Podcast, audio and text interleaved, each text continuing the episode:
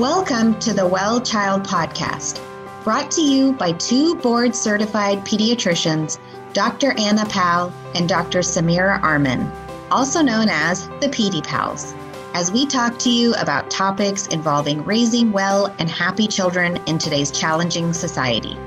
Please follow us on social media at the Pedipals or find us online at www.thepedipals.com. Hello, and welcome to another special episode of The Well Child. We are here, your friendly Pedipals, with a very important topic constipation.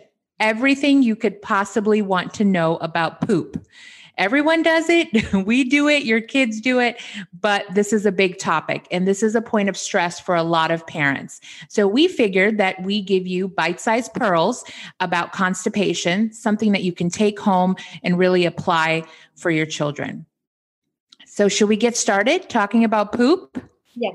And I am singing poop. There it is in my head right now. Sammy, how often do we hear about this topic, constipation?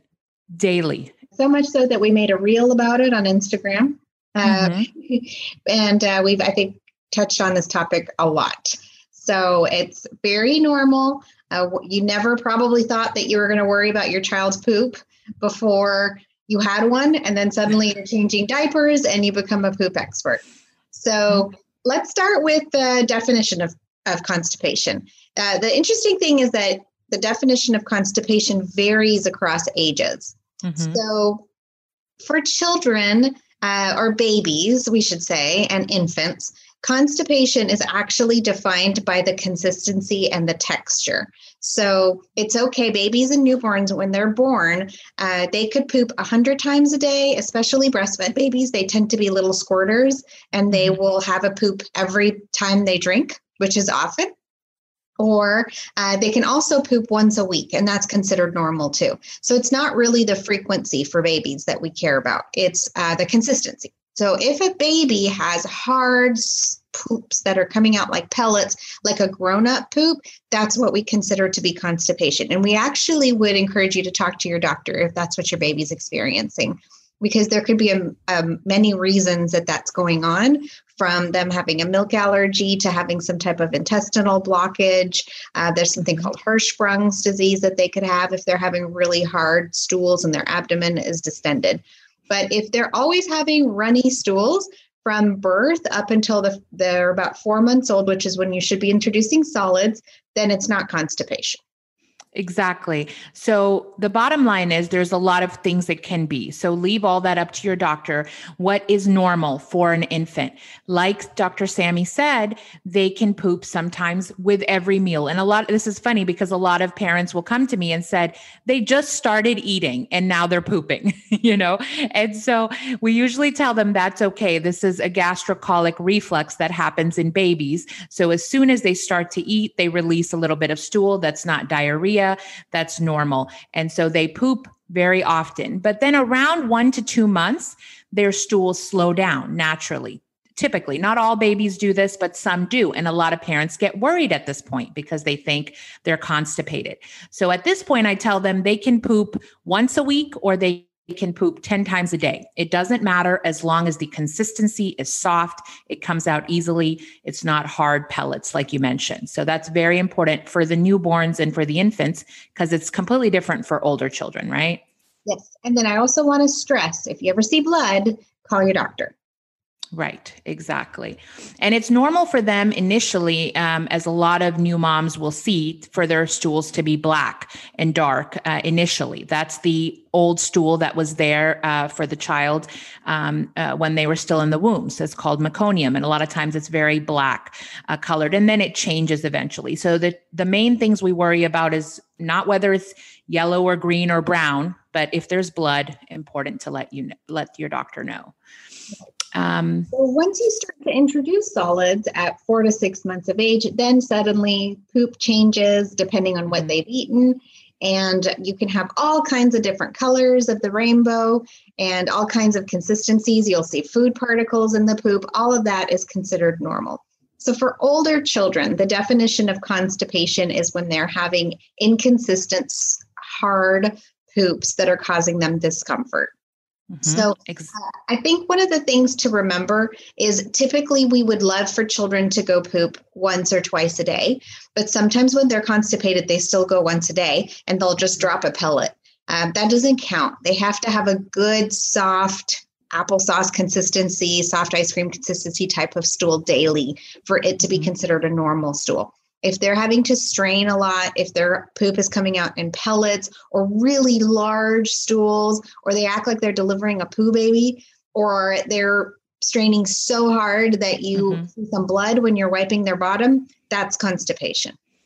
Also, another thing that a lot of people get confused with, something we call encopresis, when they have soiling um, in their underwear. So, a lot of the t- toddlers, the older children, sometimes they'll have liquid like stools, but it's not like full blown diarrhea, but they'll have soiling of their underwear in their diaper, and it's just little amounts of liquid poop.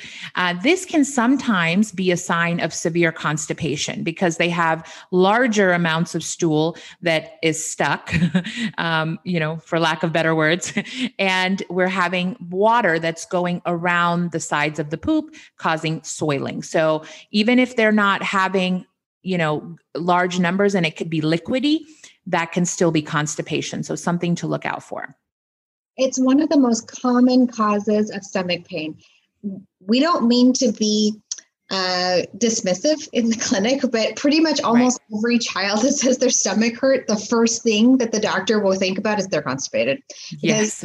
especially once children start to become potty trained and then they become school age. So we're not there all the time when they're pooping uh, left to their own devices, they're usually rushed when they're pooping, so they won't mm-hmm. finish going, and then eventually it will catch up with them. So they don't sit there and take their time and have a consistent poop routine and then again eventually it will catch up with them.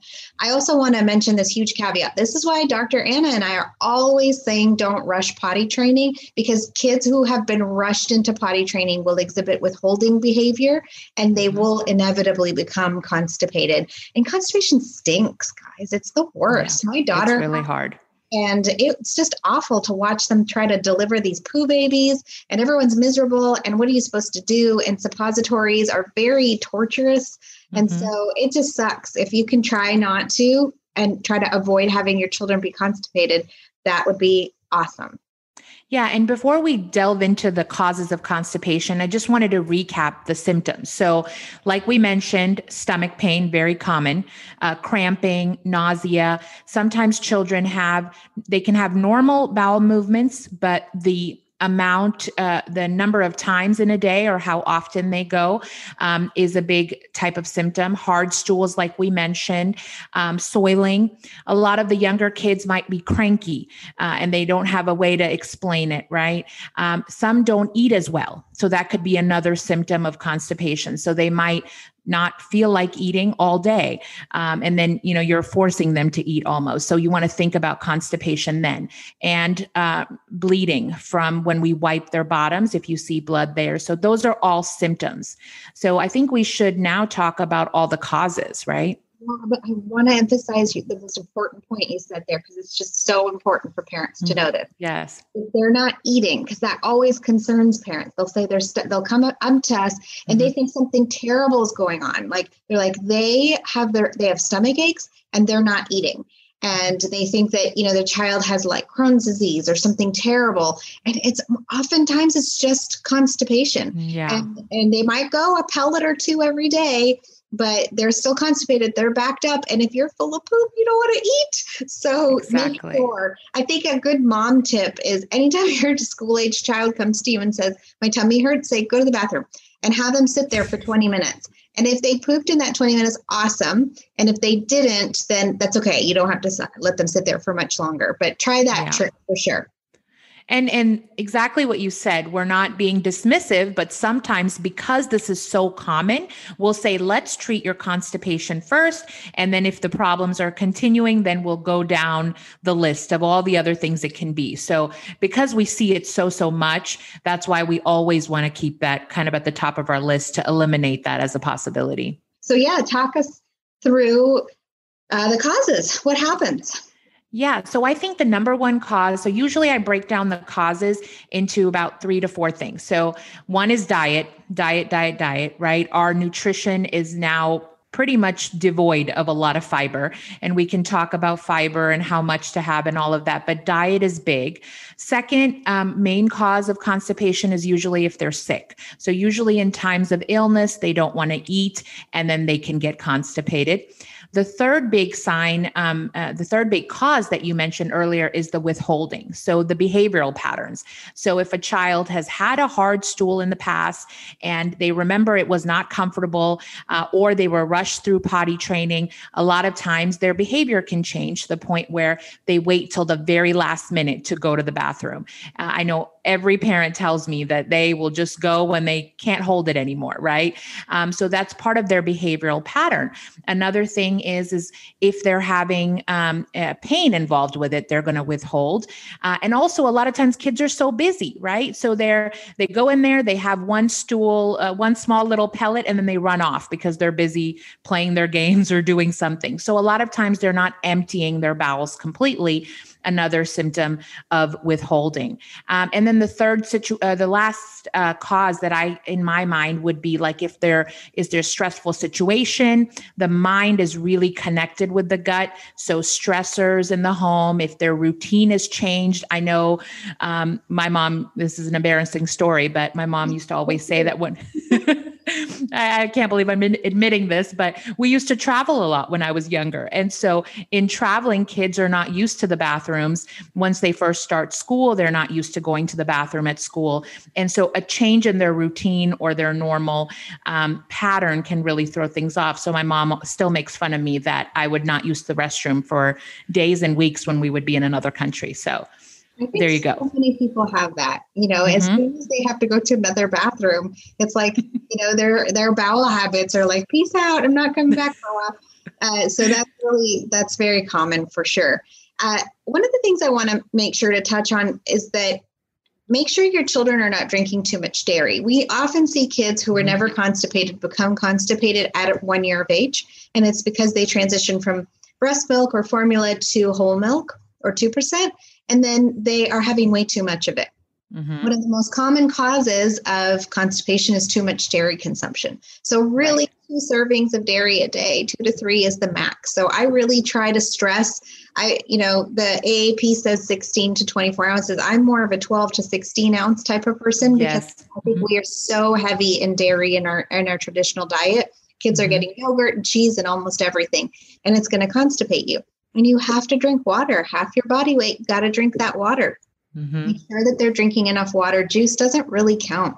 Um, it's full of sugar right. and it's just not the same type of hydration that you need most stool softeners keep water in the colon. So what mm-hmm. they're doing is they're keeping water in the stool so that it's easier to pass. So why need why would you give yourself something artificial to do something that you could just do naturally, which is to drink water? so exactly sure those things are being done. Make sure your kids aren't huge carb eaters. That's gonna stop you up. Make sure they're getting their fiber in their fruits and veggies. So a balanced diet is key to preventing constipation. Yeah, very, very important. Around that one year time when they, usually kids are not breastfeeding anymore or they're switching off their formula and they're going to that whole milk and they're still drinking like they were chugging the formula. You know, they're drinking the same volume. So we really, really stress at this time, like you said, which is so important, the 12 to 16 ounces is really important to get you off on the right foot. I just wanted to add um, out of those causes, those four things that I mentioned are things that are in our control, things that we can typically control the diet, our behavior, the stressful patterns, sometimes, not always. But there are many medical conditions, which you kind of mentioned a, a while back, um, things like Hirschsprung's, things like hypothyroidism. So if there's something that, you know, this constipation is just not, you're not getting anywhere with it, it's been, uh, you know, definitely bring it up to your doctor because there could be other reasons that are causing it. Those are very, very rare and not common at all. So don't panic. You know, if your child has been constipated for years, that it's something else for sure. But that those are, there are other medical conditions that can be causing constipation more so than in normal kids. Right. And another thing I want to mention is when a, a constipation is a clinical diagnosis. So, mm-hmm. we as a doctor don't do any testing to diagnose constipation. It's based on the history and then our physical exam when we're checking the abdomen and the stomach. we can actually hear the bowel sounds. And if you're constipated, they tend to be slower. And then when mm-hmm. we're palpating or touching the, the stomach, we can sometimes feel hard stool balls in there. So that's all we need. There's nothing else you can do. We sometimes we'll do X-rays, and all it does is just show a whole bunch of poop. of yes.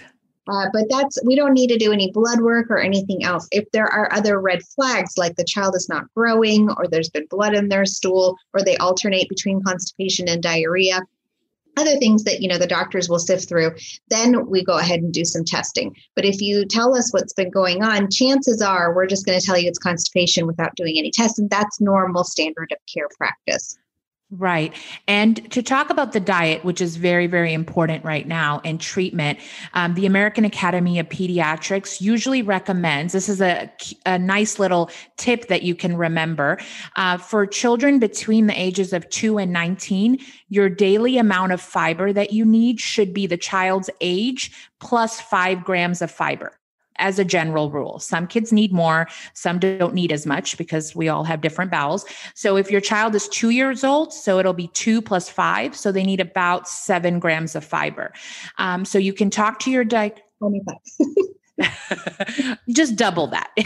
You know you can never have too much no uh, but no there's uh, it's important to start looking at their diet because we talked about in our picky eating episode how kids tend to get picky and they eat a bunch of snacks which are processed snacks and don't have a lot of fiber um, and they have uh, they're just devoid of it. So we need things like um, you know you can look at uh, apples with the skin have a certain amount, a good number of fiber, uh, peaches, pears, raspberries, whole wheat cereals, um, you know, carrots, broccoli, all the vegetables. Two in limit. Uh, dried mm-hmm. fruit is high in sugar content, so you have to be careful, but it's a really good source of fiber too. So whenever yes. my kids uh, get a little bit, you know, they didn't go one day, for example, they even know to come and grab a handful of dried fruit, apricots or prunes, uh, or dates. And then the next yes. thing you know, they're in the bathroom. Yeah. Yeah, there's fiber plus a little bit of natural sugar in there. So it really does help. And a lot of parents, their tendency is to go straight to the juice and and sometimes that's okay, but try to be careful with that because then they just, you know, get stuck on the juices which which we don't want. We want to emphasize water as much as we can. Um, and then we have other ways to help improve it is is medications right? Yeah. uh, and you have to be very very careful in uh, getting medications over the counters like laxatives uh, or uh, you know enemas without talking to your doctor because for younger kids it can be dangerous if not used properly. So i wanted to get your opinion on what you recommend um, uh, families do first. What's your first go-to? Okay so i really want to mention for my patients and anyone who's listening to this podcast right now, I really don't want you to do a suppository without talking to your doctor. Mm-hmm. Same with an enema. Uh, it those two are really traumatizing for kids. I mean, it's mm-hmm. just it's it hurts. so yeah. so make sure you talk to them and get their okay before you have to do that. And also, studies have shown that a lot of these things can cause dependence later on. So then kids are not able to go without the assistance. And that's not the point either, right? You want them to be mm-hmm. able to poop regularly without help over their lifetime. So, mm-hmm. those two things I really want to talk. I really want to make sure that parents understand not to just go knee jerk reaction, grab a suppository, and then put it in their rectum and then be stuck with the consequences. Uh, also, sometimes if you're not doing it right, it could be dangerous. So mm-hmm. I, I, don't condone those things regularly. Now, with kids, um, technically you could do it younger, but I would say two and up. Uh, it is okay to try Miralax, which is an over the counter. Uh, uh, osmotic laxative. So it's not really a, a proper laxative. Um, mm-hmm. It's more like a water retainer, like I was discussing before. So that's okay to do. You might want to again talk to your doctor about the dose, but it can be can be mommy and daddy dosed. Miralax is a pretty neat thing that has been invented. It mm-hmm. doesn't create dependence. It, you really can't OD or overdose on it, and mm-hmm. uh, it's tasteless and odorless. And you just mix it in their water or something that they're drinking, and mm-hmm. it's it's done one to two times a day. So a lot of kids who are prone to constipation, their their parents just kind of keep Miralax around to give it to them when it's needed. But it's important to know that because it's not a laxative, it takes about a day for it to start working. So it usually works the next day. So that's something that you can have in your back pocket if all the other natural remedies don't work. But even for laxatives, I don't like to give kids Ex-Lax or anything like that yeah. unless you're in a special circumstance, you've been under the care of a doctor or you've been under the care of a GI physician, and that's one of your go to treatment plans. So mm-hmm. every child's different. But for the standard child who has not had any problems, uh, medical problems otherwise, don't go reaching for Ex-Lax. Uh, talk to your doctor first just to recap, we talk about diet and increasing fiber and increasing water first. If that doesn't work as a treatment option, we add on regular toileting. For kids that are old enough that are potty trained, we want to set a routine. So we want to have times uh, that we can ha- encourage them to go to the bathroom, sit there, you know, for enough time for them to empty their their rectum and their colon as much as they can. So I usually tell parents, you know, in the morning when they wake up, maybe after school or before bedtime, or set whatever works for your schedule uh, to make sure you encourage them to go and establish a pattern. Because once you train their bladder and their bowel to go, you have less accidents, you have less bedwetting, you less have less constipation. So, working on the behavior for the kids that are old enough and potty trained, I think really goes a long way. And then after that, if we need a medication, I prefer Miralax as well. But again, each child is different. You have have to talk to your doctor. But what I tell parents, something about constipation is that you have to have patience for it. Because a lot of times, if you're coming to your doctor, you're at that point where you really have tried things and it's it's been there for a while right? Typically for most parents. And so if you think about it i'll usually make them a little drawing which all the kids are like oh god why are we drawing out my insides? But if you imagine if they've been withholding for an extended period of time their little colons um, and intestines get stretched out right? And so that stretch um, the way the intestines work is when we have stool in there it's like an elastic band. Once it feels the stretch it pushes pushes the stool out. Um, and if it's been stretched, it's lost that elasticity. So cleaning them out with Miralax or with a laxative or doing an enema once in a while is not going to reverse all those days and months of withholdings, right? That elasticity has gone. So typically, once you've already been constipated for a while and you start a regimen like Miralax, you want to do it for a month or two months uh, for a while and wean them off slowly. I mean, do this with your with your doctor, but a lot of gastroenterologists or GI specialists, stomach specialists will usually have them on a routine and then wean them off slowly, whether that's diet and fiber or Miralax or whatever you do. Once you get your regimen, you don't want to just do it once and stop. It's it requires patience and time and that will be your best friend in the long run. Very well said. And it's such an important point that it took mm-hmm. the child some time to get to this point. So it is going to take them some time to get back to a normal routine. And another thing you you touched on, which was so important, that a lot of the times if kids are constipated it actually causes them bladder problems because the yes. poop and the way that mm-hmm. the everything is anatomically located in the stomach sometimes poops are, are placed strategically right on top of the bladder which causes them to leak or act like they yes. have a UTI so they'll say it hurts to go or they're having trouble going and it's hard mm-hmm. to go and it's really just that they're constipated mm-hmm. so it can really leak into other areas of the so punny you are. so funny. but yeah, no, children with uh, chronic constipation can also have a higher incidence of UTIs as well. So if it goes on long enough, um, it can feel like they have a UTI, but some kids can also get UTIs more because they're not emptying all the way. That was a really good recap, I think, or or you know, good little summary of constipation uh, yes. with regards to kids. So make sure to um, like this episode, subscribe if you can, follow us on Instagram. We're on Share. all social media platforms, and this video will be available on YouTube as well. Share and tell us your comments. Tell us if you learned anything. And as always, if you have questions, we are happy to answer them. Thank you all for joining us and send us your questions and what other uh, topics you want to hear about in these short episodes that we're doing.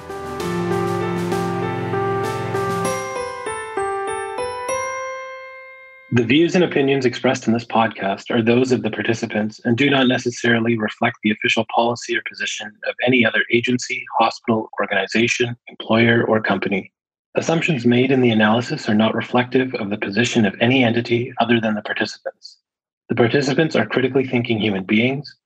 Therefore, these views are always subject to change, revision, reconsideration, and recalculation at any time. This podcast collaboration makes no warranties or representations as to accuracy, completeness, correctness, suitability, or validity of any information, communication exchange, and the participants will not be liable for any errors, omissions, or delays in this information, or any losses, injuries, or damages arising from its broadcast, dissemination, or use. All information is provided on an as is basis. It is the communication recipient's responsibility to verify any facts.